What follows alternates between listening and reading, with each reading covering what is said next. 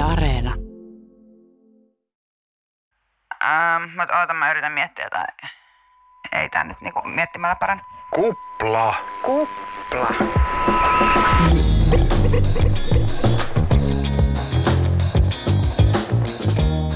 Tervetuloa Kupla-podcastiin. Kiitos, kiitos. Minä olen Aurora Rämö. Minä olen Jani Halme. Paljon puhutaan siitä, että äänikirjat tuhoavat kirjallisuuden. Me emme nyt jaksa jauhaa sisältöasioista, vaan kysymme, että pelastaako ne kirjallisuusbisneksen ja e-kirjat. Lisäksi pähkäilemme sitä, onko talousjumalten tahtoa tulkitsevista ekonomisteista tullut kansikuva tyttöjä ja poikia, vai ovatko he sittenkin pelkkiä lobbareita?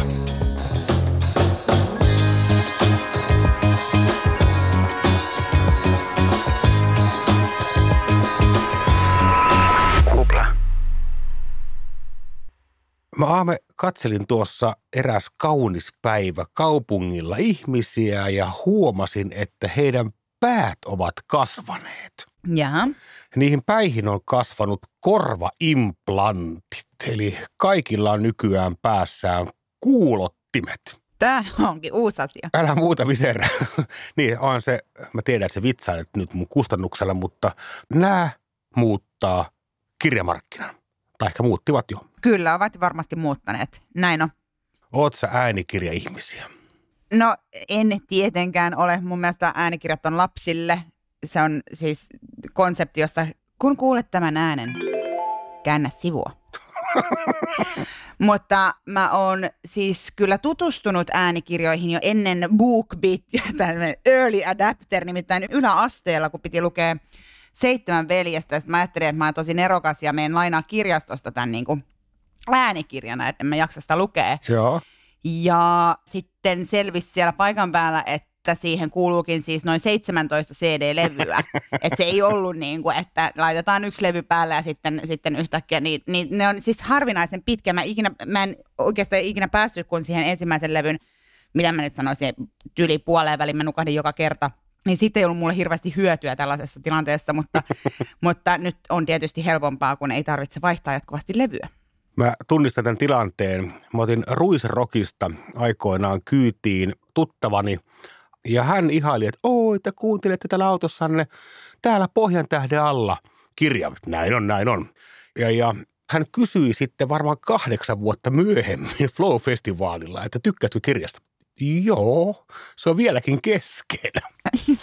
Koska kun kuuntelee automatkoillaan täällä Pohjan tähden alla CD-versiona kolme opusta, niin vuodet hujahtelee. Vuodet siinä. hujattelee, joo, kyllä kahdeksan vuotta myöhemmin edelleen, edelleen siellä on suota ja kuokkaa. Mutta kumpaan sä silloin, mennään vähän taaksepäin, muutama vuosi, kumpaan sä uskoit enemmän, e-kirjoihin vai äänikirjoihin? Mm, no varmaan täytyy siis sanoa, että e-kirjoihin, jos tämä nyt joku uskon asia oli, koska siis en mä mitenkään ajatellut, että joku haluaa kuunnella jotain, no, kirjailijoiden itsensä lukemia teoksia. Mä nimittäin uskon itse, tai uskoin, ehkä uskon vieläkin, kumpaakin näistä enemmän kuin fyysiseen kirjaan.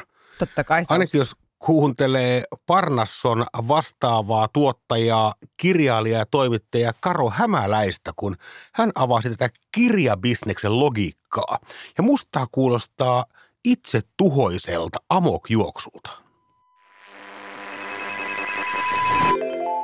kirjabisneshän on perustunut sille, että myydään uutta kirjaa, joka ilmestyy elokuussa kolmella kympillä jouluun asti, ja sen jälkeen sen hinta putoaa viiteen euroon. Tai itse asiassa se muuttuu ongelmajätteeksi, jonka varastointi aiheuttaa kustannuksia. Eli koko bisneslogiikka kustantamossa on rakentunut sille, että muutamassa kuukaudessa tehdään sillä kovakantisella raha. Ja nyt tämä äänikirjahommahan muuttaa sen sille, että äänikirjassa saadaan aika pientä euromäärää, mutta pitkään. Se, mikä on yllättävän suuri asia edelleen, ja mikä pitää tavallaan fyysistä kirjaa elossa, on siis lahjat. On Mhm. mm-hmm. äitienpäivää, on isänpäivää, on syntymäpäivää, on, on kummipojan äh, rippipäivää, ties mitä tämmöistä. Siis äh, lahjoiksi annetaan kirjoja. Se kyllä painottaa aika paljon tämmöistä uuden kirjan painoarvoa tässä kaikessa. Mm. Että on tosi vaikea ostaa lahjaksi kaksi vuotta vanhaa kirjaa. Mutta taas digipuolella itselle hankkimisessa, siinä ei mitään ongelmaa. Niin. Mutta e-kirjathan ei nyt tuntunut, ne ei oikein lähtenyt lentoon. Siis äänikirjoista mm. puhutaan, niistä käydään debattia, mutta e-kirjat jotenkin vähän lässähti, ainakin Suomessa. Niin no, niin, no kai se on sitten ruudulta lukeminen ei nyt ole kaikkein kivointa välttämättä, ainakaan en siis sitä itse koe kaikkein mukavimmaksi vaihtoehdoksi. Tuli kaiken maailman Kindlet ja muut tämmöiset lukulaitteet, esimerkiksi kun on näitä siis äänikirjapalveluita, joissa on nykyään siis e-kirjoja tietysti myös tekstimuotoisina, niin Storytelista voi ostaa tällaisen lukulaitteen, joka maksaa 80 euroa noin, ja se on siis sitten jo aika monen tällaisen e-kirjan hintainen. Mutta et esimerkiksi Suomi ei ollut Kindlen markkinaprioriteetissa hirveän korkealla, niin se ei ole täällä kauheasti lähtenyt. Kirjoillahan nimenomaan siis fyysisellä sellulle painetulle teokselle niin oli alennettu arvonlisävero, eli 10 prosenttia, ja e-kirjathan laskettiin vasta tähän toissa vuonna. Ne olivat mm. siis 24 prosenttia oli heidän Kyllä, alvi. kyllä, Elikkä, kyllä. Ja tämä oli aivan merkittävä asia, joo. Joo, ja se saman hintainen kirja oli kaupan hyllyssä halvempi painettuna kuin e-kirjana. Kyllä. Ja sitten taas jos niinku tuotantokustannuksissa näitä vertaan niinku äänikirjaa ja fyysistä kirjaa, niin sitä eroa ei juurikaan ole. Koska ääninäyttelijät, jotka lukee näitä kirjoja, ne maksaa, editointi maksaa, miksaus maksaa, mutta sitten taas fyysisessä kirjassa tietenkin maksaa taittoja, kannet ja painoja ja ihan, ihan kaikki tämmöinen mahdollinen. Nämähän ei ole kauhean uusia asioita, että jos on niitä CD-levyjä lainaillut kirjastosta, niin, niin tota, e-kirjakin tulosta on siis ikuisuus, eli 20 vuotta nyt ainakin.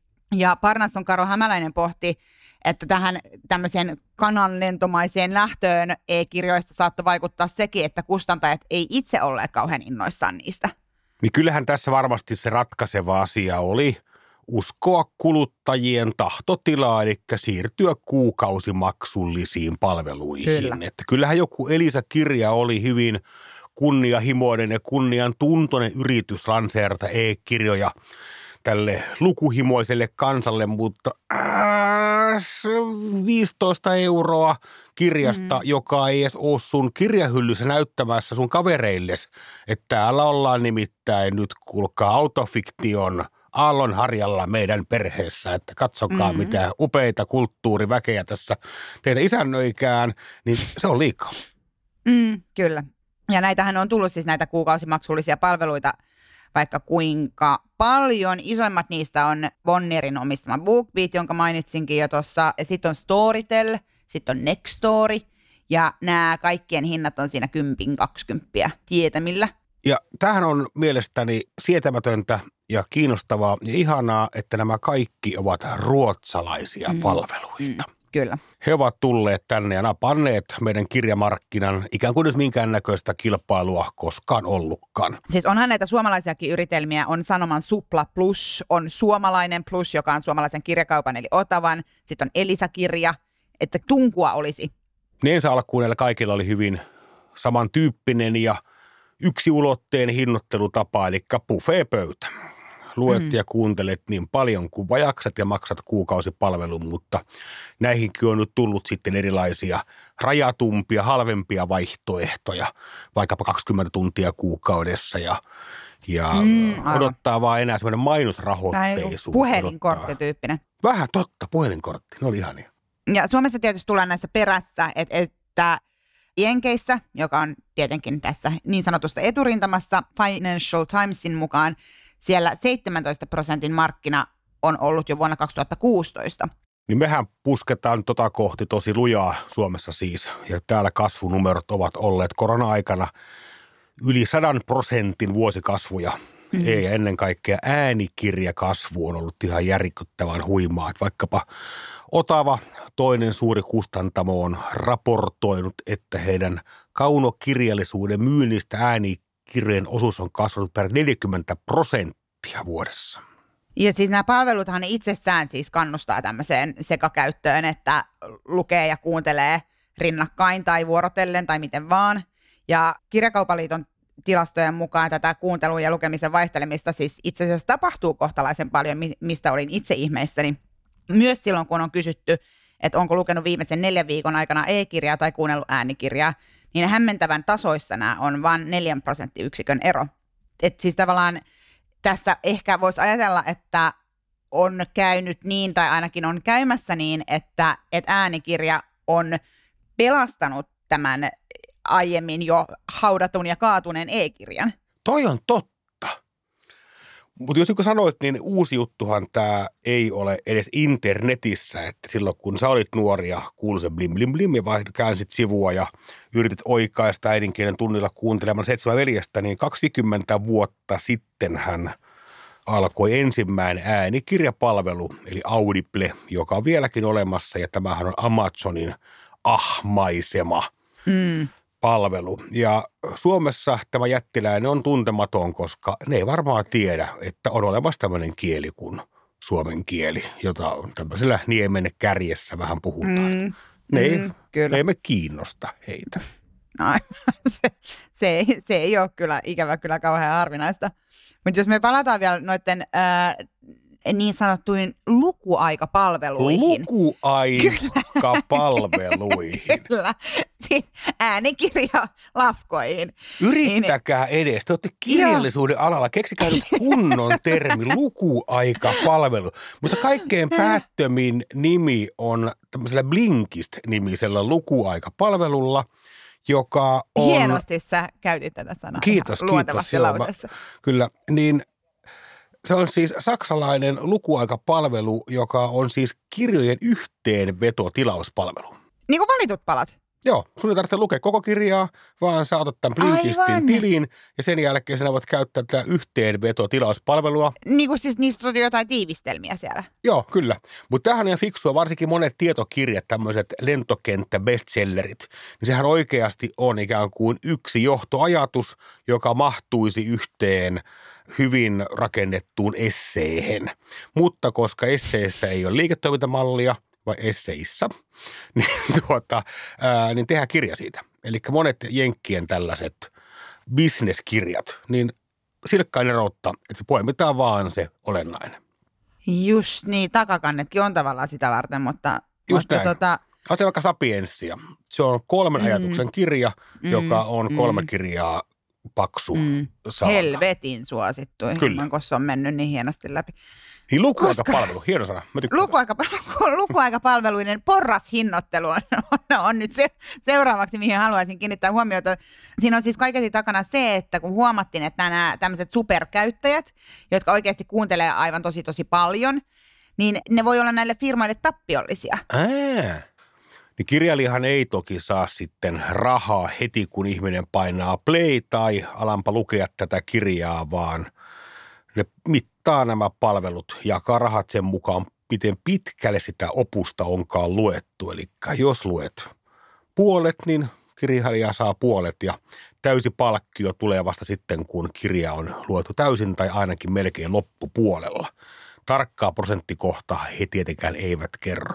Mutta kyllä mä sitä mieltä mm, olen, että ihminen on mm. lukenut 80 prosenttia kirjaa. Miksi se lopettaa sen siihen? Ainakin se romaani. Mm, niin, no monestakin syystä. Varmasti kyllä mä luulen, että näitä aika paljon jätää kesken. Mutta, mutta ehkä 80 prosentin kohdalla se on epätodennäköisempää kuin 15.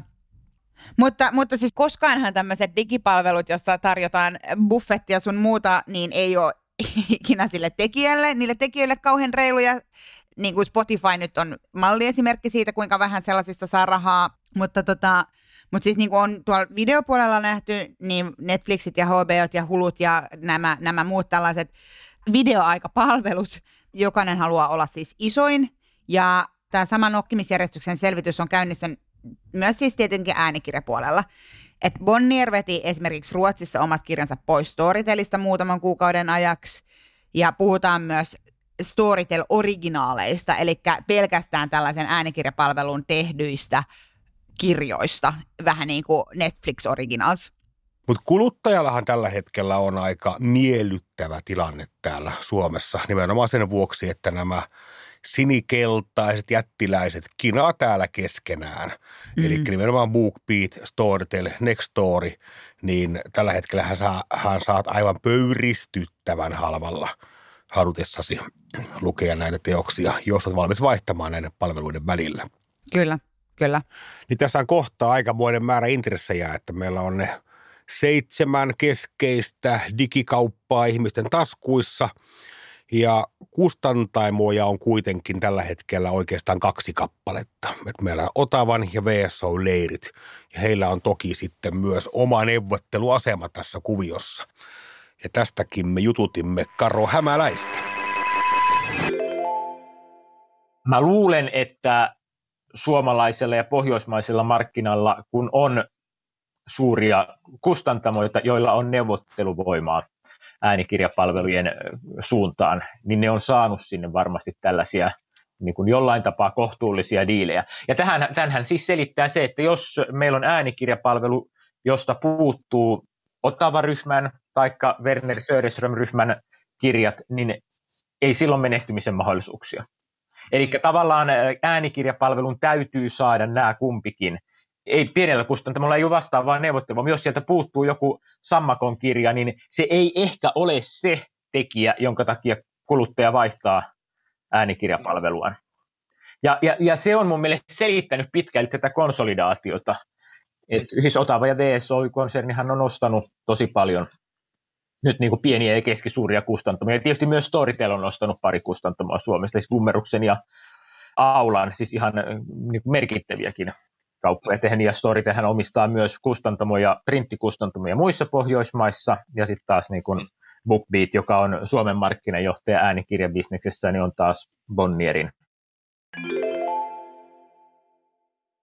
On ehkä aistittavissa vähän sellaista, että ihan suoraan sinne digioikeuksiin ei kirjapuolellakaan olla enää menossa. Eli tulee vähän tämmöisiä niin leffateattereista tuttuja ikkunoita. Mm, kyllä, ensin kyllä. leffoissahan on aina ensin tämä valkokangaslanseeraus, sitten se tulee johonkin tallenteen ja lopuksi se päättyy sitten televisioesitykseen. Niin vähän samantyyppisiä, että vaikkapa ennen joulua tietyt hittikirjat eivät ole digipalveluissa – luettavissa, vaan odotellaan sinne, että jos sä nyt vaikka sitten uuteen Jari Tervoon tarttuisitkin fyysisenä teoksena. Se riippuu myös siitä, että, että muuttuuko maailma siihen, että, painettu, että painetusta kirjasta tulee harvinaisuus, että se, ne kirjan e, elinmuodot on, on ennen kaikkea niin kuin äänikirja ja ehkä sitten e-kirja siinä tukena. Ja varmasti tulee tällaisia hybridikirjoja, jotka on toimii pelkästään äänikirjaformaateissa, niin kuin podcastin ja etenevän tekstin yhdistelmiä, eh, niin kuin, eli äänifaileja peräkkäin, jotka on koostettu sinne. Sitten taas toisaalta varmasti tulee kirjoja, jotka eivät toimi kuin painettuina. Ja mä uskon, että no, sä vinyyliin verrannut ihan vastaavalla tavalla voi tulla sellaisia kirjoja, jotka tehdään tietoisesti siis lyrikassahan sitä on tietysti nähty jo kauan aikaa, että, että typografialla on merkitystä. Kammottava ajatus. Miksi on kammottava ajatus? No edelleen mun mielestä äänikirjat on lapsille. Ei ole mikään kirjallisuuden muoto sinänsä. Vaikka siis mä, mä pidän sitä tympeänä keskusteluna, että e, mihin tavallaan onko se oikea kirja vai eikö se ole oikea kirja. Se kaikki eivät ei ole yhtä hyvää tekstiä luettuna tekstinä ja kaikki ei siihen taivu, mutta ne tehdään, jos tavallaan lähdetään tekemään ensisijaisesti äänikirjoja, niin on se nyt vähän jotenkin minusta eri asia. Eli sä pidät tätä aihetta tympeän aiheena, silti sä pidät sitä yllä radiossa. No se, mä, mä, en, mä en voi mennä siihen, koska muuten mä ylläpitäisin tätä aihetta radiossa. Kun kuulet tämän äänen, vaihdetaan aihetta.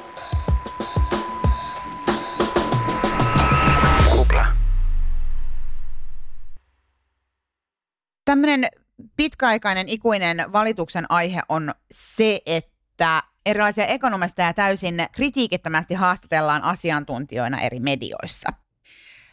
Ja, ja siis tämä ei todellakaan ole uusi asia eikä uusi valituksen aihe, mutta nykyään on käynyt niin, että koska näin edelleen on, niin kaikilla eri lafkoilla on todella paljon ekonomisteja, joita he työntävät julkisuuteen. Tämä on niin tämmöinen oma ekonomistipalvelu.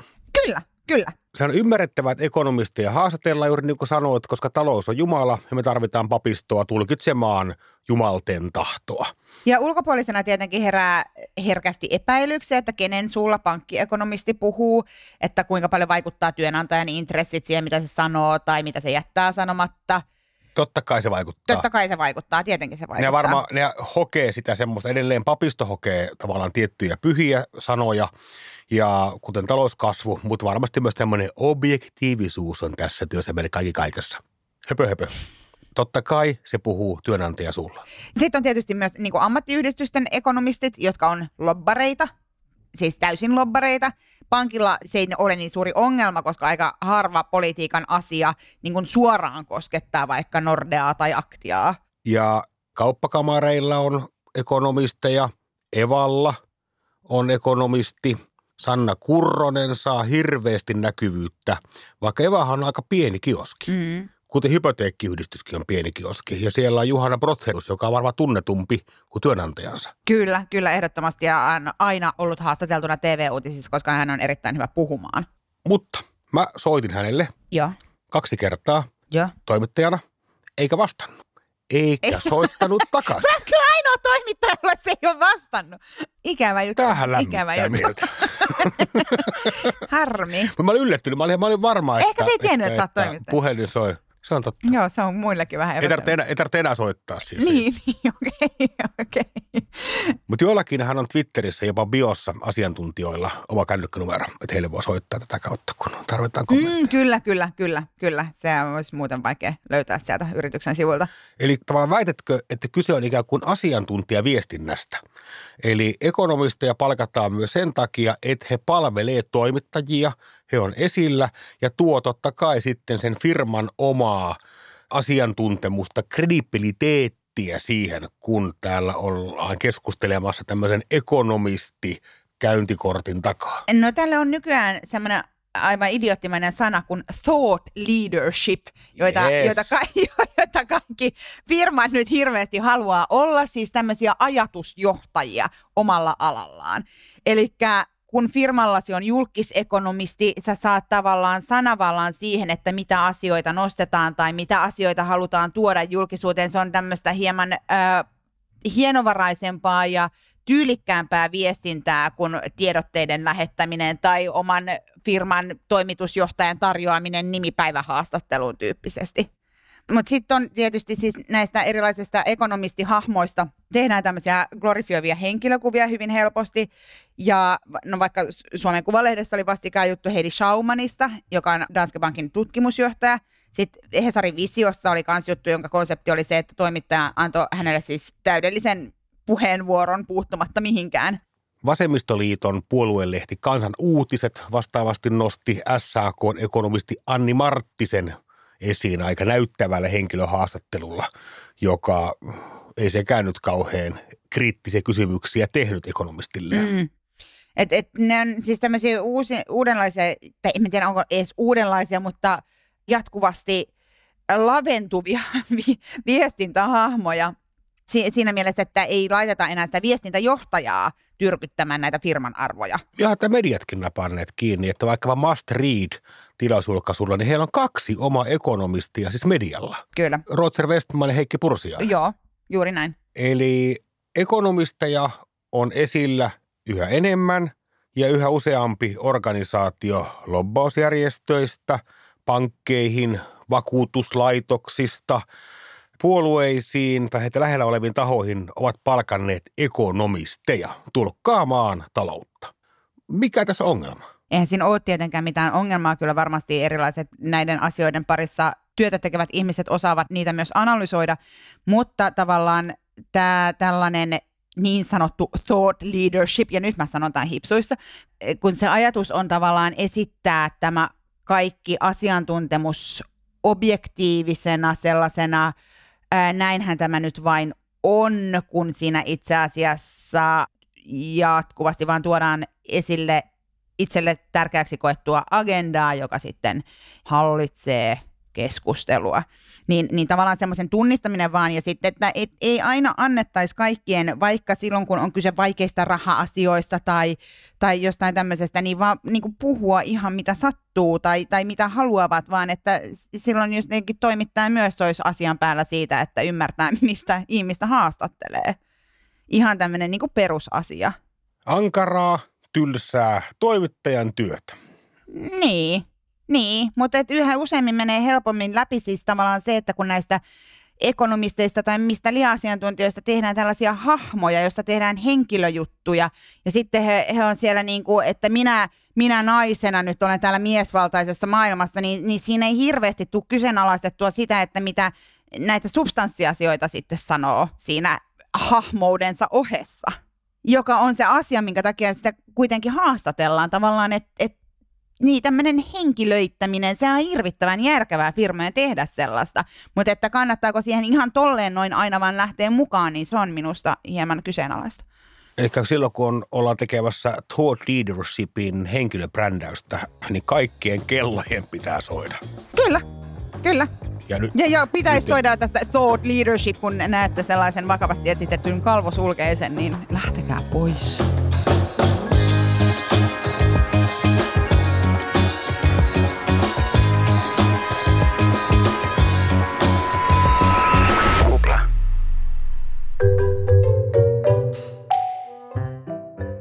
Tämän viikon kupla lähestyy kolmannen näytöksen huippukohtaa, eli Media Räpylää.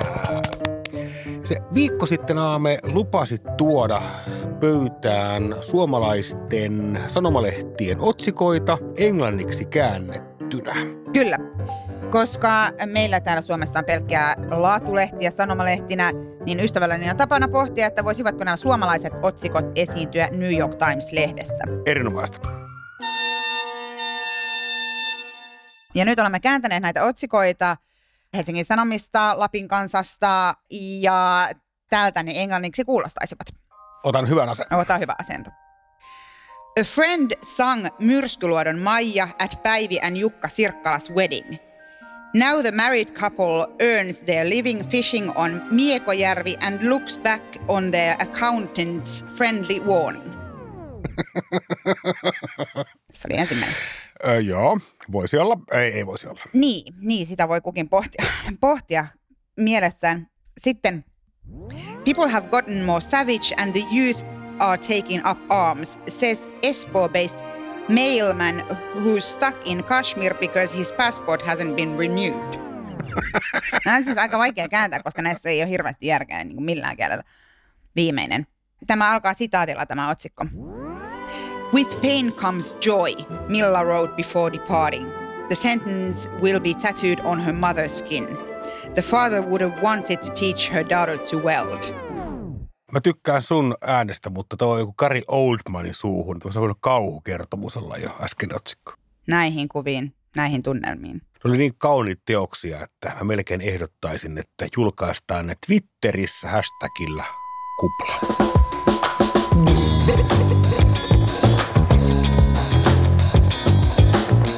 Jos kuuntelit tätä kuplaa radiosta, niin muistutamme, että Yle Areenasta löytyy myös kaikki vanhat jaksot.